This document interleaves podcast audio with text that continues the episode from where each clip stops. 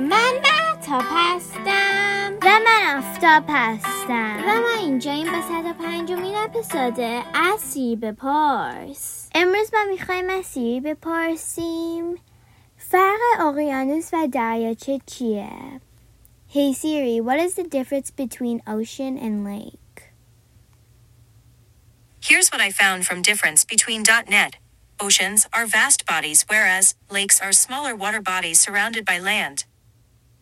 سیری میگوید اقیانوس‌ها آب‌های خیلی وسیع هستند ولی دریاچه‌ها معمولاً کوچکترند و کاملاً دورشون با خشکی بسته شده. حالا ممکنه بپرسین چرا آب دریاچه شیرینه ولی آب اقیانوس شوره؟ آب دریاچه شیرینه چون که آب بارون شیرینه. آب دریا و اقیانوس تبخیر که میشه خیلی خالص میشه و وقتی شکل بارون میریزه توی دریاچه شیرین میمونه.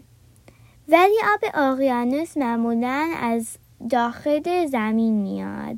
اونجا با سنگ و بقیه ماده های معدنی قاطی میشه که شورن. نکته جالب این که دریای خزر در شمال ایران واقعا یه دریاچه هست. در واقع بزرگترین دریاچه دنیاست. تا اپیزود بعدی خداحافظ. Hey Siri, play some music.